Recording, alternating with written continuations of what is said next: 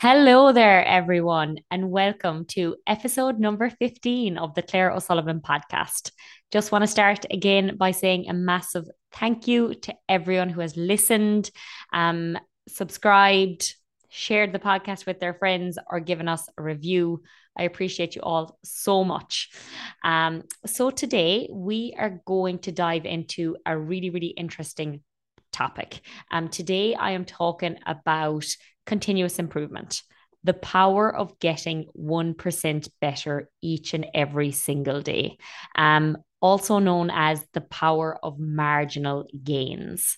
Um, so what is continuous improvement? What is marginal gains? So marginal gains is a method of reaching high performance levels through constantly making small incremental improvements.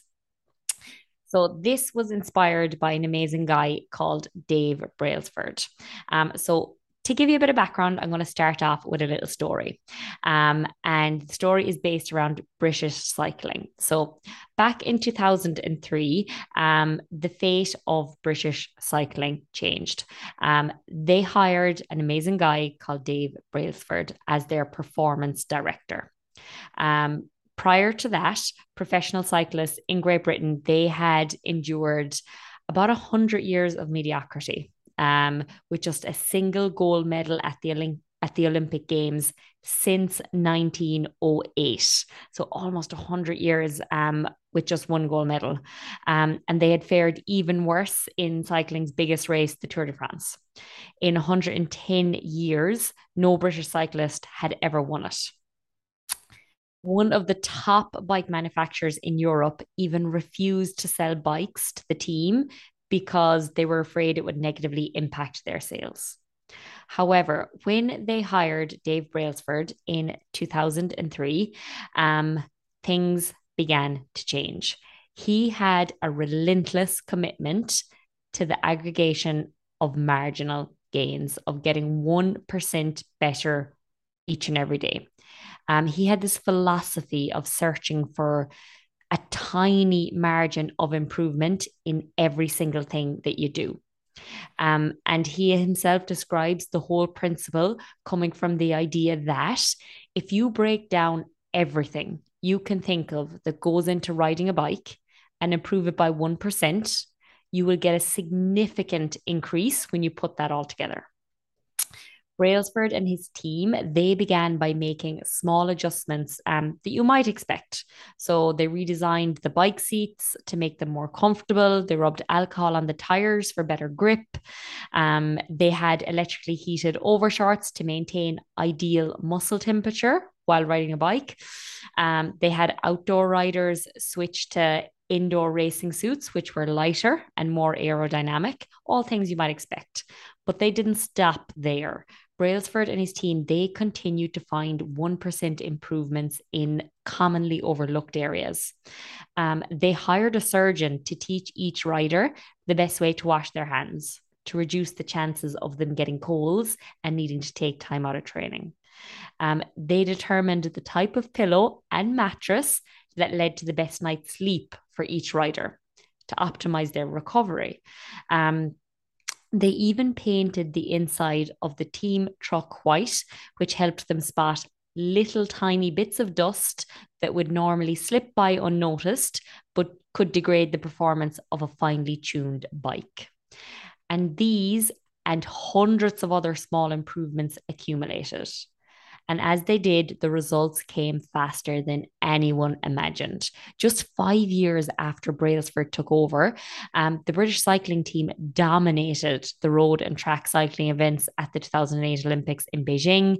They won sixty percent of the gold medals available, which was a crazy improvement in just a few years. Four years later, in the London Olympics, they set nine Olympic records and seven world records. And that same year, Bradley Wiggins became the first British cyclist to win the Tour de France. Um, the next year, his teammate Chris Froome won the race and then went on to win another three times.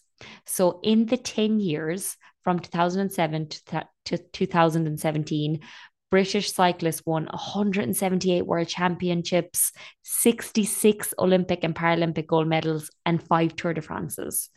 Um, and this was widely regarded as the most successful run in cycling history. So that poses the question, how does a team of previously ordinary athletes transform into world champions with tiny changes? Why do small improvements accumulate to such remarkable results? And how can you replicate that in your own life? So let's talk a little bit more. What is continuous improvement? We've seen it in action for Dave Brailsford and his team, but what is it? So continuous improvement, it's a dedication to making small changes and improvements every single day, with the expectation that those small improvements will add up to something significant. While usually people will set a large goal and they'll try and take big leaps in order to accomplish the goal in as little time as possible. We're all guilty of it. This results in burnout, frustration, and ultimately it results in failure. Why it may, why it may sound good in theory, it often leads to a person feeling worse than they did when they initially started. Or um, when we want to achieve a goal, we get bogged down trying to find the optimal plan for change. We're searching for the silver bullet rather than actually making small tweaks. We're looking for the fastest way to lose weight. We're looking for the best program to build muscle. We're looking for the perfect idea for a side business. We're looking for the quickest way to make money. We're focused on figuring out the best approach that we never even get around to taking action. We procrastinate so much because we're setting ourselves up with unrealistic expectations for the fastest, the quickest, the best, the perfect, whatever it is. We always want to get there faster and quicker with less effort. However, Dave Brailsford and his team have shown a good plan executed in today's climate is so much better than a perfect plan executed at some indefinite point in the future. So just starting with an okay plan or a good plan where we're actually taking action, where we're actually doing something, is so much better than the best or the most amazing plan that we never start, that we put off until the future, until it's absolutely perfect or until the timing is perfect or until all the conditions line up, which never happens. So instead, we should be focusing on continuous improvement by slowly and slightly adjusting our normal everyday habits and behaviors over time, always looking to improve, but taking action. Um, why this method is so often dismissed day to day is that sticking with the fundamentals, it's not impressive, it's not sexy. It's already there. We already know how to do it. It's never all that appealing. Getting one percent better, it doesn't make the headlines. Improving one small little thing, that does not make the headlines. It's hard to measure. There is one thing about it though, it works and it leads to massive improvement over time. Um, so often we will convince ourselves that change is only meaningful if there is some large visible outcome associated with it, something that we can really see and celebrate. And we often put pressure on ourselves to make some earth-shattering improvement that everybody will talk about, whether it's losing weight, whether it's running a marathon, whether it's building a business overnight, whether it's traveling the world, no matter what the goal, we want it to be massive. We want it to be like something we can really celebrate, that we can really see. However, just getting one percent better, um, it isn't noticeable. Um, it's definitely not notable either. It won't make the headlines. People won't notice initially, but it can be just as meaningful, especially in the long run, if we are consistent with it and we stick to it. There is huge power in tiny gains. In the beginning, there's basically no difference between making a choice that's one percent better or one percent worse. it like day to day, there won't be much of a difference between making the choice to have one one kind of unhealthy meal versus one healthy meal, one percent better or one percent worse. It won't impact you very much today. But as time goes on, these small improvements or declines, they compound. If you decide to do one workout today versus not doing that workout, you won't really notice any difference. However, if you make that good decision or that not so good decision continuously, repeatedly over time, those improvements or those declines will add up massively.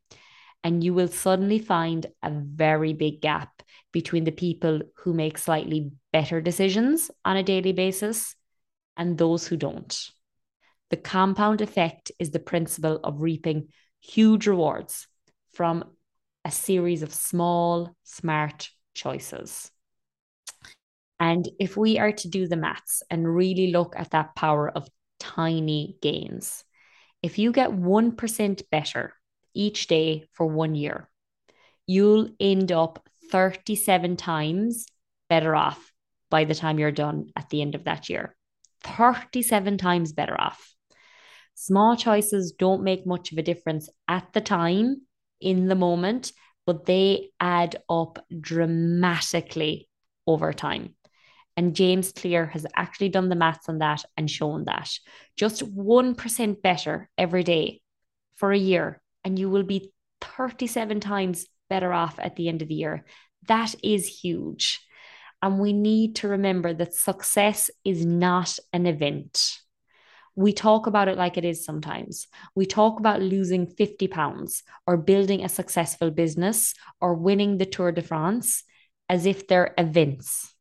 But the truth is that most of the significant things in life, they're not standalone events, but rather they are the sum of all the moments when we chose to do things one percent better or one percent worse. It's the aggregating, um, the aggregation of marginal gains.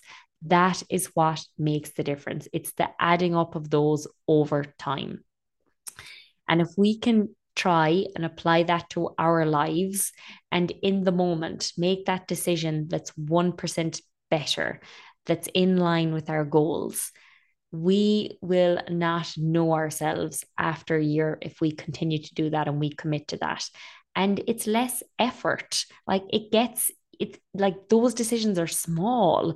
They aren't like, they aren't massively pushing us out of our comfort zones day to day, but they will add up, which is hugely powerful. Um, so that is actually everything I wanted to leave you guys with today. And I implore you to implement that. I implore you to give it a go, to just focus on the day-to-day, to just focus on getting one percent better and see where you are over time. There's no point committing it, committing to it for one day, commit to it for a period of time. Think of your goal and commit to the one percent decisions that are going to get you closer to that. And you will not know yourself in a few weeks or a few months, depending on the size and the gravity of your goal. So that is everything I wanted to leave you with for episode number fifteen. In the next episode, I am going to be taking the power of marginal gains to the next level. And we're actually going to talk through three practical steps to continuous improvement. We're going to be applying this principle. Um, so please tune in to episode number sixteen if you have liked what you've heard today. So thank you so much, guys, for listening, and I will chat to you all in the next episode.